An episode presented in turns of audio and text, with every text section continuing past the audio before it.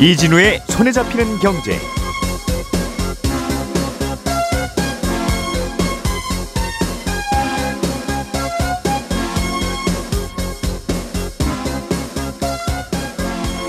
안녕하십니까 이진우입니다. 네, 오늘은 금리와 관련된 뉴스 세 가지를 준비했습니다. 먼저 내일 밤 미국에서 1월 소비자 물가 지수가 발표되는데 결과 발표를 앞두고 시장의 전망이 매우 엇갈리게 나오고 있습니다. 의외로 물가가 다시 고개를 들 수도 있다는 전망이 함께 나오고 있는데 왜 이런 전망이 나오고 있는지 네, 짚어보겠습니다. 미국의 기준금리는 돌고 돌아서 우리나라 금리에도 영향을 주게 되는데요. 최근에 우리나라 시장 금리가 한국은행이 정한 기준금리보다도 오히려 더 낮은 상황이 펼쳐지고 있습니다. 이런 일은 왜 벌어지고 있는 건지 함께 짚어보겠습니다. 시중금리는 내려가고 있지만 증권사가 고객 주식을 담보로 잡고 주식 매수 자금을 빌려주는 대출의 금리는 계속 오르고 있다는 소식도 함께 들여다보죠. 2월 13일 월요일 손에 잡히는 경제 바로 시작합니다. 우리가 알던 사실 그 너머를 날카롭게 들여다봅니다. 평일 아침 7시 5분 김종배의 시선 집중.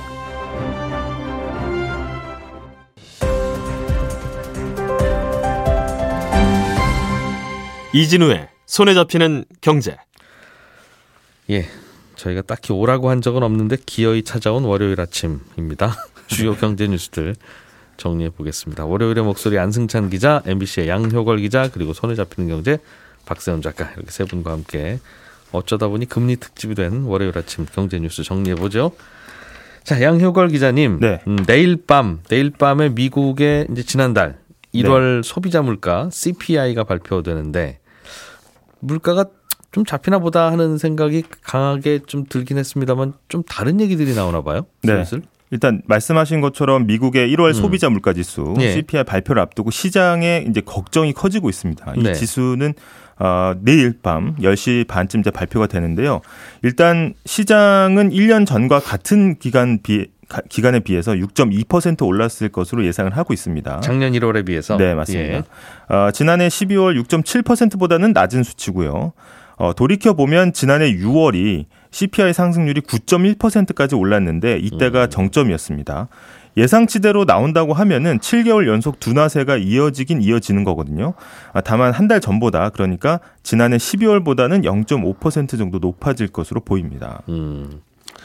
그러니까 지난번에 미국에서 기준금리 결정하는 회의가 있었는데 그때도 제롬 파월 연준 의장이 디스인플레이션. 네. 음, 그러니까 뭐 인플레이션이 좀 꺾이는 것 같다. 그런 뉘앙스의 이야기를 했었잖아요. 네, 맞습니다.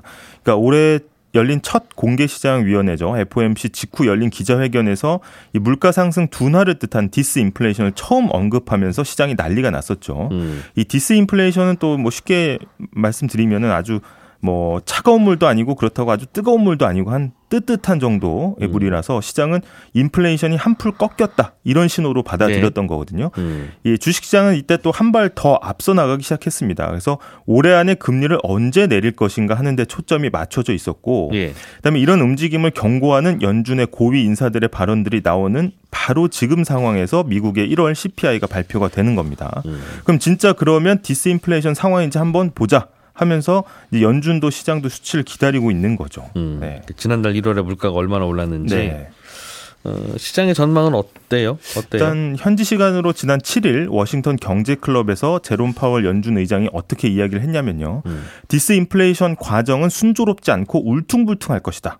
울퉁불퉁 그러니까 영어로 bumpy할 수 있다고 이야기했는데 음. 그러니까 물가가 내려가는 모양새가 쭉 내려가는 게 아니라 예. 가끔 고개를 쳐들기도 하고 예상치를 넘기도 음. 하면서 전체적인 추세는 안정화될 거다 이렇게 얘기를 했습니다. 예.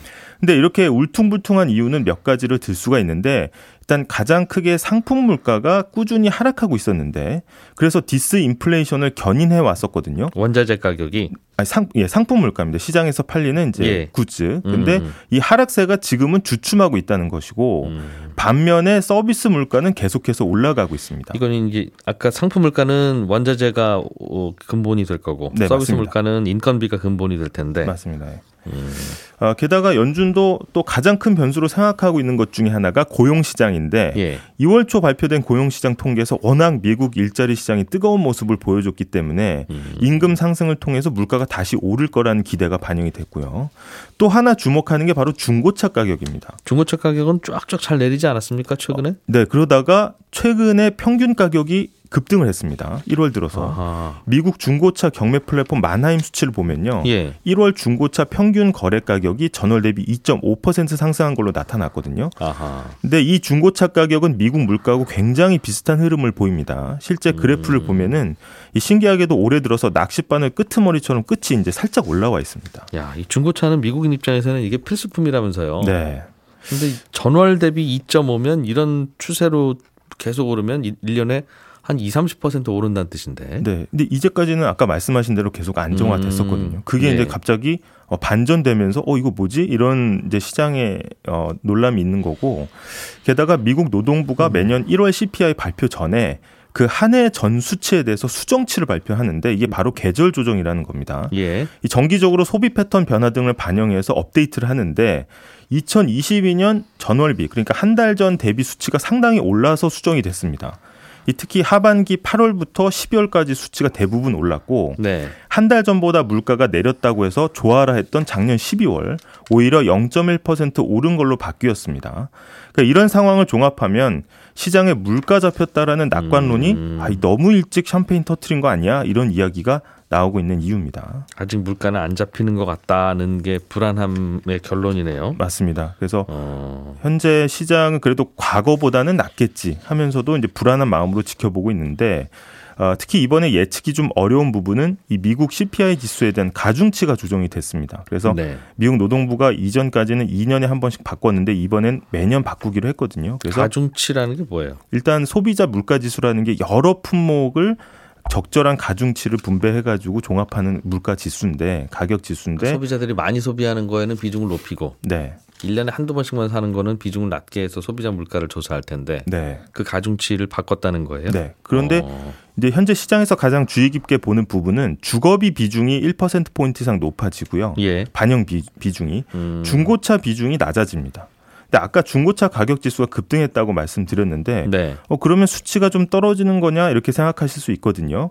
근데 주거비 항목은 최근 하락하고는 있지만 이 부분이 거의 음. 1년의 시차가 있어서 반영이 됩니다. 그래서 당분간 상승 흐름을 보일 거라는 예상이 나오고 있어서 예. 이번 가중치 변화가 어디로 튈지 이건 현재는 좀 어, 가- 관측 기간마다 좀 엇갈리는 상황이고요. 음. 다만 중국의 1월 PPI 그러니까 생산자 물가 지수가 최근 발표된 걸 보면 0.8% 하락을 했는데 이게 시장 예상치보다 훨씬 많이 떨어진 걸로 나온 겁니다. 중국의 생산자 물가 지수면 중국의 공장도 가격 맞습니다. 예. 이겠죠? 네, 음. 도매 물가인데 도매 물가. 그게 예. 넉달 연속 떨어진 걸로 나오면서 음. 어 그러면 그래도 조금 이거에 대한 영향이 있겠다. 그래서 이게 어떻게 작용될지 좀 봐야 되고요. 미국인들은 이거 사다 쓸 때니까 결국은 맞습니다. 많이 음. 사다 쓰니까 이 내일 밤 미국 CPI가 발표되면 그 다음 날에는 이제 미국 내수 경기를 가늠하는 소매 판매 예. 또그 다음 날에는 생산자 물가 지수 발표가 계속 연이어 있습니다. 음. 그다음에 기업들 실적 발표도 어 지난주에 안 한 기업들의 실적 발표가 남아 있거든요. 뭐 코카콜라라든지 메리어트라든지 그래서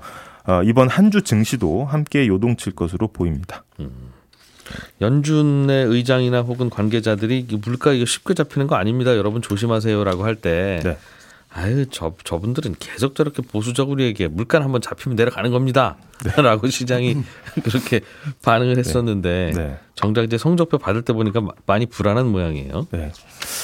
야 이거 어떡하나? 음, 이거 물가라는 게뭐 우리 이번 달에 안 내리면 다음 달에 내리겠지라고 생각할 상황이 아닌 게 한 번도 인류가 겪어보지 못한 네. 음, 큰 질병 다음에 생기는 현상이라 어떨지 잘 모르겠는데 주식 시장은 약간 좀 불안할 것 같네요. 하루하루가.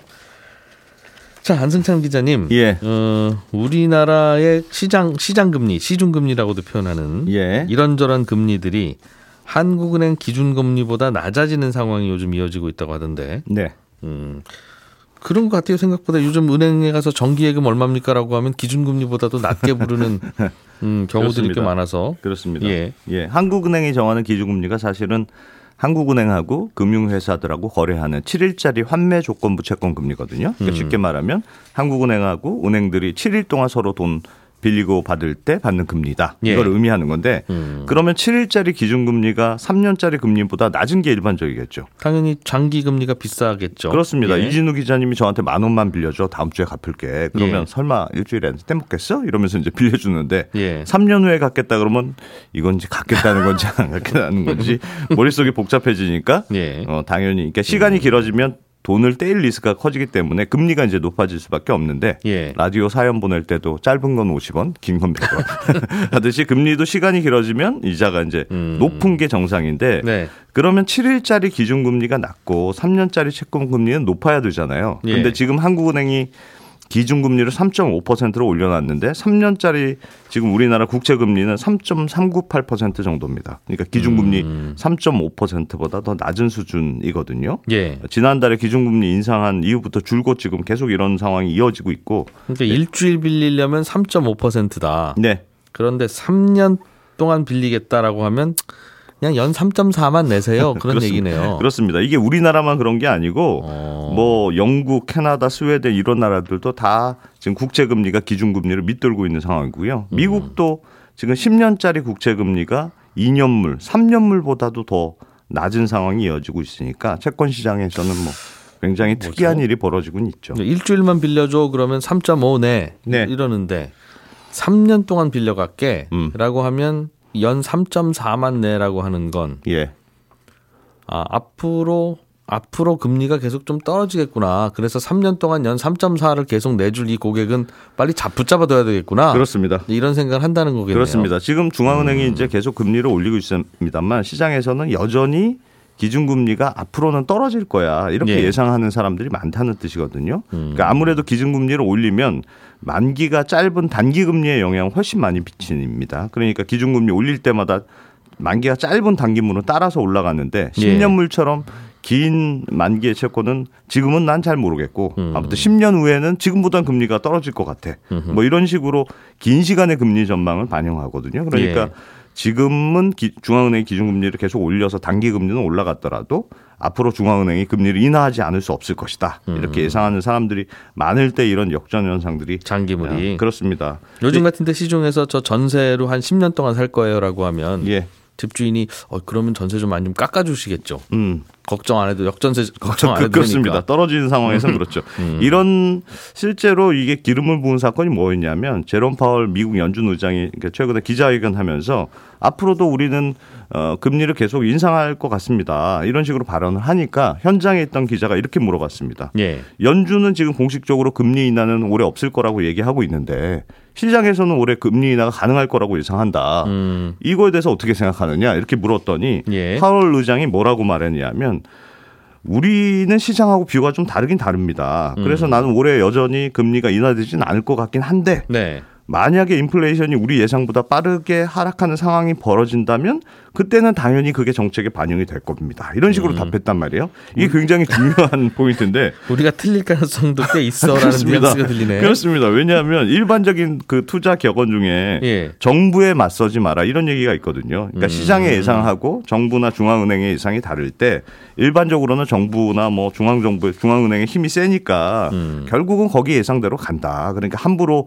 맞서지 마라 이런 격언인데 네. 파울 의장의 얘기는 너희가 그렇게 생각하는 게 정말 큰 코 다칠 거야. 어? 이렇게 경고로 보내는 게 아니고 예. 지금은 자기하고 시장의 생각이 다르지만 시장 생각이 맞을 수도 있고 음. 만약에 그런 일이 벌어지면 나도 쿨하게 통화 정책을 바꿀게 이렇게 가능성을 열어놓는 얘기거든요. 그러니까 이 말을 듣고 사람들은 파월 의장이 최소한 똥꼬집을 비우는 스타일은 아니구나. 음. 그러니까 앞으로 시장 예상대로 어, 인플레이션이 조금 꺾이게 만약에 된다면 예. 어, 그게 가격이 반영되고 기준금리도 어, 저- 좀 낮출 수도 음. 있지 않을까 이렇게 예상을 하는 거죠. 그러니까 우리가 이길 가능성이 높구나 시장이. 예. 음, 라고 생각하고 금리 인하에 베팅을 했는데 네. 조금 전에 양효걸 기자님이 전해주신 바로 그 내용도 그렇게 베팅을 한 시장이 좀 당황하고 있다. 그렇습니다. 어. 물론 그거 맞아요. 그러니까 지금 뭐 이런저런 베팅은 여전히 금리로 보면 인하 쪽에 포인트를 두고 있는데 예. 가- 불안함이 여전히 있는 거죠. 특히나 이게 노동 시장이 너무 좋아서 불안함이 있거든요. 노, 지금 노동시장이 좋다는 건 사람 구하기가 어렵다는 거고. 그렇습니다. 그건 인플레이션 측면에서는 인건비 계속 올려줘야 된다는 뜻이니까 그, 그렇습니다. 별로 좋지 않은 물가가 오를 가능성이 높은 변수인데. 지금 일손이 계속 부족한 상황이 계속되고 있거든요. 예. 지난번에도 한번 말씀드렸는데 미국의 경제 활동 참가율 그러니까 일할 수 있는 사람 중에서 실제로 취업 활동에 참가하는 사람이 얼마나 되느냐 이게 경제 활동 참가율인데 이게 코로나 이전 수준을 여전히 회복 못 하고 있습니다. 그러니까 음. 베이비 부머의 은퇴 속도는 빠른데 이민자도 적고 젊은이들도 일안 하려고 해서 새로운 인력 투입이 안 된다는 뜻이고 그러니까 이제 실업률이 낮을 수밖에 없죠. 또 주목할 만한 지표가 뭐가 있냐면 미국의 1인당 노동 생산성이 요즘 높아졌거든요. 1인당 노동 생산성. 그러니까 한 명의 노동자가 예전보다 더 많은 일을 하고 있다는 뜻이잖아요. 예. 근데 이 늘어난 생산성하고 미국의 시간당 임금을 비교를 해보면 생산성이 더 빨리 올라가는 걸로 나옵니다. 그래서 생산 단위당 노동 비용이 지금 미국이 역대 최저 수준까지 내려왔단 말이에요. 그러니까 이게 무슨 말이냐면 그만큼 기술이 바- 발전해서 적은 사람으로 더 많은 생산량을 어, 생산물을 생산할 수 있어 이런 뜻도 됩니다만 다른 한편에서는 미국 노동자들을 어떻게 보면 좀 쥐어짜고 있다 이런 뜻도 되기 때문에 하여튼 1인당 생산량이 늘고 있다. 그렇습니다. 그럼 그만큼 임금을 올릴 수 있는 여지도 많다는 뜻이거든요. 앞으로도 그렇습니다. 지금이야 근로자들이 어찌어찌 해서 덜 받고 있지만 예. 음, 그래서 앞으로 금리 인상 속도가 만약에 빨라질 수 있다면 그게 이제 물가 상승의 압력이 될 수 있고 그러면 이런 거 보면 금리 올해 금리 인하를 장담할 수 있겠느냐 이런 회의론도 음. 양 기자님이 말씀하셨듯이 나오고 있는데 그래서 노동 시장이 앞으로 어떻게 되느냐가 또 금리에 있어서는 굉장히 중요한 지표가 될 것 같습니다. 그러니까 미국도 우리나라 그 저 생산직 중소기업처럼 할 일은 여전히 많은데 네. 일할 사람을 구하기 어려운 구조적으로 뭐 은퇴를 많이 해서 그러신지 뭐 모르겠습니다만 네. 그런 상황인가 봐요. 그러니까 이 상황에서 그렇습니다. 물가가 어떻게 내리겠느냐 하는 건데 네. 와 어떻게 될까요? 모르겠습니다. 아, 정말 궁금한데 야- 양 기자님과 안 기자님은 각각 어떻게 생각하십니까? 물가 생각처럼 안 잡힐 것이다 1번. 에이 그럼 내려가죠. 어떻게 이거보다 더 오릅니까? 그냥 내려가겠죠. 네. 걱정도 팔자입니다. 2번. 음, 어느 쪽입니까? 저는 하여튼 방향성은 이제 조금 잡힌 거는 같아요. 조금 떨어지는 쪽으로. 살짝 어. 걱정도 팔자입니다. 네. 쪽. 말씀하셨잖아요. 범피 왔다 갔다 한다. 어, 양 수는 기자님도 있겠으나. 그쪽입니까? 저는 생각보다는 빨리 안 떨어질 것 같다. 1번. 네. 네. 어, 물론 이제 정- 장기적인 추세는 하향이 되겠지만 예. 아, 올해 한, 상반기까지는 또 왔다 갔다 하지 않겠느냐. 보통 이런 거 맞추, 잘 맞추시는 편입니까? 아니면 잘 틀리시는 편입니까? 잘 안 맞더라고요. 네. 그러면 약간 좀그 그냥 걱정도 팔자 쪽이 있네요. 네. 이- 이러나 저러나. 네. 알겠습니다. 좀 물가 내려가기를 기대해야 되겠죠. 일단은 상황이 그러니까. 자, 박 작가님. 네. 최근에 시중금리가 내려가는 중인데 네. 뭐 불안하다고 좀 전에 말씀을 주셨습니다만 증권사가 대출해주는 이자율은 계속 오르고 있습니까?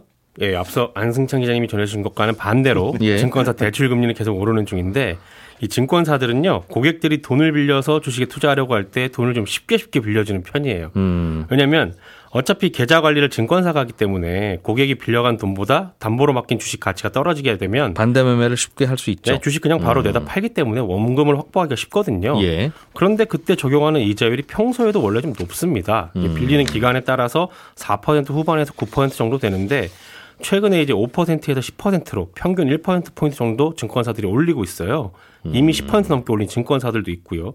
이 시중은행의 개인 신용대출 금리가 12월 평균 한 8% 정도 됐으니까 증권사 대출 금리가 이- 지금 이거보다는 조금 더 높은 그런 상황입니다. 왜 증권사 금리는 시중 금리처럼 안 떨어지고 그렇게 뻣뻣하게 높게 있습니까? 일단은요, 어, 증권사가 해주는 대출의 기준이 되는 금리가 양도성 예금 증서 CD 예. 아니면 기업보험 CP거든요. 이 금리들을 기본 금리로 한 다음에 거기에 증권사 마진인 가상 금리를 더하는 거예요. 근데 최근에 CD 금리하고 CP 금리 떨어지고 있습니다. 예. 요금 금리들 다 떨어지고 있으니까요. 근데 오히려 대출의 이자율이 올라간다라는 건 증권사들이 가상 금리를 올리고 있는 거거든요. 이른바 마진. 그렇습니다. 음. 왜 그러냐면 최근에 빌려가는 사람들이 다시 좀 늘기 시작한 게 가장 큰 이유입니다. 음. 근데 증권사에서 대출 받아서 투자하는 사람들은요 금리가 비싸도 그 금리를 부담을 합니다. 음. 왜냐하면 더 많은 수익을 낼 수 있다라고 생각을 하거든요. 여차하면 하루에 30%니까. 그럼요. 음. 그러니까 비싼 금리도 기꺼이 부담을 합니다. 특히 시장이 좀 뜨거울 때 아니면 아. 뜨거울 거라고 생각할 때는 비싼 이자를 뭐 내더라도 뭐 충분히 빌리고 거래를 하려고 합니다. 그러니까 대출 받으러 오는 사람이 늘면 금리를 올려도 어, 이 사람들 빌릴 거다. 라고 생각하고 증권사들이 올릴 수가 있는 거죠. 그리고 기본적으로는 증권사들은 은행처럼 대출 경쟁을 대출 금리 경쟁을 굳이 할 필요가 없어요. 어차피 내 고객은 딴 증권사에 가서 안 빌릴 테니 그렇습니다. 번거로우니까 이거 네. 다 끌고 가려면 그렇죠. 그리고 생각해 보면 우리가 구입하는 물건의 가격은 그걸 파는 사람이 매기는 거지만 사실은 그 가격은 소비자들이 정하는 거기도 하거든요. 음. 무슨 얘기냐면 커피 한 잔에 어떤 곳은 5천 원을 받고 어떤 곳은 만 원을 받기도 합니다. 근데 만 원을 받을 수 있는 건 그 가격에도 커피를 사는 소비자들이 있기 때문에 그 가격으로 팔 수 있는 거거든요. 그건, 그- 그건 커피집 주인이 만 원이라고 써붙여 놓은 게 아니라 네, 사실은 소비자들이 만든 가격이다. 그렇습니다. 소비자들이 그 가격에 안 사면 어떻게 그 가격이겠습니까? 그 그렇죠. 말이군요. 대출 금리도 예. 마찬가지예요. 금리가 비싸도 소비자들이 찾으면 그냥 비싼 금리 매길 수 있는 겁니다. 음. 근데 우리가 은행 가서 주택담보대출을 빌리려고 할 때는 은행들끼리 금리 경쟁을 좀 하잖아요. 그래서 어떤 은행을 가느냐에 따라서 이자 차이가 꽤 나거든요. 어차피 결정하고 나서 그 어떤 은행인지 결정해야 되니까. 그렇습니다. 음. 그러면 대출 소비자는 여기저기 알아보는 발품을 팔아서라도 더 싼 곳으로 가려고 하는데 예. 증권사 대출 같은 경우는 돈 빌리는 사람들이 그냥 짧게 빌려 쓰고 갚을 거라고 생각을 하니까 예. 이자가 좀 비싸도 굳이 증권사 바꿔서 새로 계좌 트고 거래 프로그램 깔고 거기 다시 적응하고 이런 불편을 굳이 감수하지 않습니다. 음. 그러니까 소비자들이 경쟁적으로 움직이지 않으니까 증권사들도 굳이 경쟁적으로 금리 경쟁을 한다거나 굳이 금리 내릴 필요가 없거든요. 그러니까 요거 잠깐 돈 빌려 쓰려고 증권사 바꿔서 다시 오- 주식 옮기고 하는 게 너무 번거로우니까. 네. 그 우리가 간단하게 대부업체로 가는 이유도 그것 때문에 그렇죠. 다른데 그렇죠. 금리 찾아보면 싼 금리 주는 것도 있긴 있을 텐데, 아유 300만 원 빌리려고 하는 걸 그걸 뭐 그렇게 금리를 봅니까? 그 그거 찾아가느라고 택시 타면 택시비가 더 나와요. 아직. 그것 때문에. 그러니 음. 굳이 조달 금리가 내려가더라도 대출 금리를 증권사가 내릴 이유도 없고 굳이 증권사들끼리 금리 경쟁을 할 필요도 없으니. 시중 금리가 내려가더라도 증권사의 대출 이자는 올라가고 있는 그런 상황입니다. 야, 그럼 이거는 그럼 어떡하죠? 증권사 대출 금리는 계속 앞으로도 시중 금리와 무관하게 계속 높을 텐데. 네. 그래서 지금 금감원에서 조사를 들어간다고 하긴 하는데 음. 이게 좀 금리라는 것은 증권사에서 자율적으로 매기는 거기 때문에 예. 금감독원이 뭘 들여다본다고 해도 뾰족한 방법은 없는 그런 이거 상황. 서로 좀 터주면 어떨까 싶어요. 예를 들면 나는 A 증권에서 주식 거래를 하지만 네. 그돈 빌려주는 건 C 증권사가 더 싸다 금리가. 네. 그러면 나는 C 증권사에서 대출을 받기로 약정을 하고 그럼 C 증권사가 A 증권사에 돈을 보내주고 그 대신 담보 잡고 서로 주가 떨어질 때 반대 매매하고 하는 것은 전 증권사들이 알아서 서로 서로 해주기로 네. 뭐 그 수수료를 살짝 받아도 되겠습니다만 네. 그렇게라도 좀 강제를 하면 어떤가 음. 하는 생각도 좀 드네요. 근데 왜 안 할까요? 아 그렇게 하면 되는데 네. 그것도 하면 할 텐데 네. 아이 뭐 그렇게까지 해요 하- 하는 것 때문에 그렇고 이것 때문에 막 사람들이 화나고 막 그러면 국민들이 화내면 하겠죠 지금 아직까지는 아이 그 증권 주식 투자할 때 돈 대출 하는 게 나쁘지 뭐 이런 식으로 넘어가니까 그렇죠 그런 이유 때문 같습니다. 예 오늘은 여기까지 예 오늘은 안승찬 기자 양효걸 기자 박세훈 작가 이렇게 세 분과 함께 경제 뉴스 정리해봤습니다. 저는 내일 아침 8시 30분에 다시 오겠습니다. 이진우였습니다. 들어주신 청취자 여러분 고맙습니다